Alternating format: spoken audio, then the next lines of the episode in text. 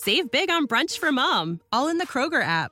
Get 16 ounce packs of flavorful Angus 90% lean ground sirloin for $4.99 each with a digital coupon. Then buy two get two free on 12 packs of delicious Coca Cola, Pepsi, or 7UP, all with your card. Shop these deals at your local Kroger, less than five miles away. Or tap the screen now to download the Kroger app to save big today. Kroger, fresh for everyone. Prices and product availability subject to change. Restrictions apply. See site for details. Spirit Radio Podcasts. I imagine there's people listening to the show right now that have experienced themselves or maybe a, a, family member who has been on a waiting list for a long time to access mental health supports. And those waiting lists are long, um, and it's particularly heartbreaking when they're long for children who are in need of support. Well, our next guest is going to be speaking about the strain on the HSE mental health services, especially for child services. But one of the things that you might know about is that there is a barrier to recruiting some of these counsellors, that there is actually more of them that could be employed by the HSE, but there is a barrier that our next guest is going to tell us about. It's great to have with us Andy Gallagher, who's the board member of the NAPCP, which is the National Association for Professional Counselling and psychotherapy. Okay, Andy, so a lot of people are probably identifying with one half of what I'm saying in terms of knowing about the waiting lists. What's the, what's the issue with the recruiting? Uh, disciplines in the council. Yeah, so I mean, what is happening with the HSE is um, for uh, for some reason, I guess best known to the HSE themselves, is that they are favouring a couple of these particular organisations. So the big one is the IACP, the Irish Association for Counselling and Psychotherapy, uh, and also um, IAHIP, which stands for the Irish Association of Humanistic and uh, Integrative Psychotherapists. Mm. And um, the the HSE pull entirely from these two regulatory associations uh, for the recruiting practices. And have they given um, you a reason as to why they're not recruiting from the NAPCP? Uh, not a clear one. Not a clear one. Um, so, I mean, we we've reached out on, on a number of occasions. We've never gotten a satisfactory um, explanation from them. Um, we're not the only organisation that's treated this way. There's also the APCP, which is the Association of Professional Counsellors and Psychotherapists.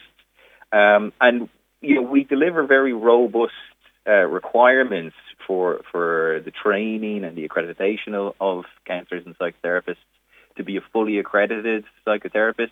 Uh, with NAPCP, you need to have um, completed 450 hours um, of professional practice um, you also have to be level seven qualified.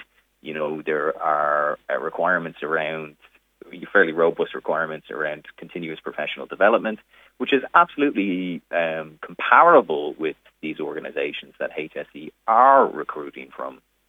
And, and, if they were to widen the net, as it were, Andy, what sort of a difference yeah. do you think it would make? Well, look, we know that there is essentially a mental health crisis in this country we know that there are countless people on waiting lists right now. So to be hiring less um, psychotherapists, surely that's going to be a bad thing. So what we really need to be doing, knowing that there are countless qualified professionals out there that aren't even being given a look in, we need to widen the net. You know, the HSE need to widen the net. And now's not a time to be hiring less trained, qualified psychotherapists, it's a time to be hiring more. Um, and, you know, this is going to be a multi-pronged approach. We also need more investment from the government into mental health services. But a, a very good first step is going to be widening the net, um, drawing from the very uh, from, from the large pool of highly skilled professionals that we already have, um, and trying to get more people off the waiting list getting them the care. What are you seeing yourself, Andy, just from a counselling and psychotherapy perspective, just in your own practice and the experience that you're having in terms of especially parents contacting you seeking support for their yeah. children? Yeah, so uh, I mean, one of the the part of the main work that I do, I work for uh, what's called an employee assistance program, um, which is a company that provides counselling and psychological services to employees in various different workplaces. Uh, now, we have limitations in what we can do. What we can provide is short-term counselling. We get a lot of calls from parents that are uh, seeking treatment for their children because as well as employees, we serve family members. Uh, so parents are calling us up and, you know, they might have a child who, ha- you know, say an adolescent who they suspect for something like ADHD or they suspect to be on the autistic spectrum and they're looking for an assessment. They're looking for a diagnosis. They might have a child who is suffering from an eating disorder. They might have a child uh, who is self-harming. Not a nice thing to, to think about, but it's well documented these kinds of issues amongst young people are on the rise in this day and age. And within the service that I look for, our resources are such that all we can actually do is signpost these people to to other services who may or may not have the capacity to take them. So it's a really heartbreaking thing. And what you'll find is the reason these parents are coming to us is because first port of call, they've gone to the GP, they've tried to code the HSE route and they found that they're on a waiting list for maybe eight months, sometimes maybe longer. And, you know, I think Wendy and I think everybody else listening, you know yourselves that when you've got a child that is at risk, that's just not good enough. Well, thanks so much for joining us on the show today to share with us a little bit about that issue. That was Andy Gallagher.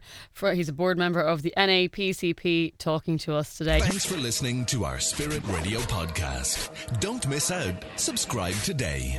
Find out how at spiritradio.ie. Without the ones like you who work tirelessly to keep things running, everything would suddenly stop. Hospitals, factories, schools, and power plants, they all depend on you. No matter the weather, emergency, or time of day, you're the ones who get it done. At Grainger, we're here for you with professional grade industrial supplies. Count on real time product availability and fast delivery. Call clickgrainger.com or just stop by. Grainger for the ones who get it done.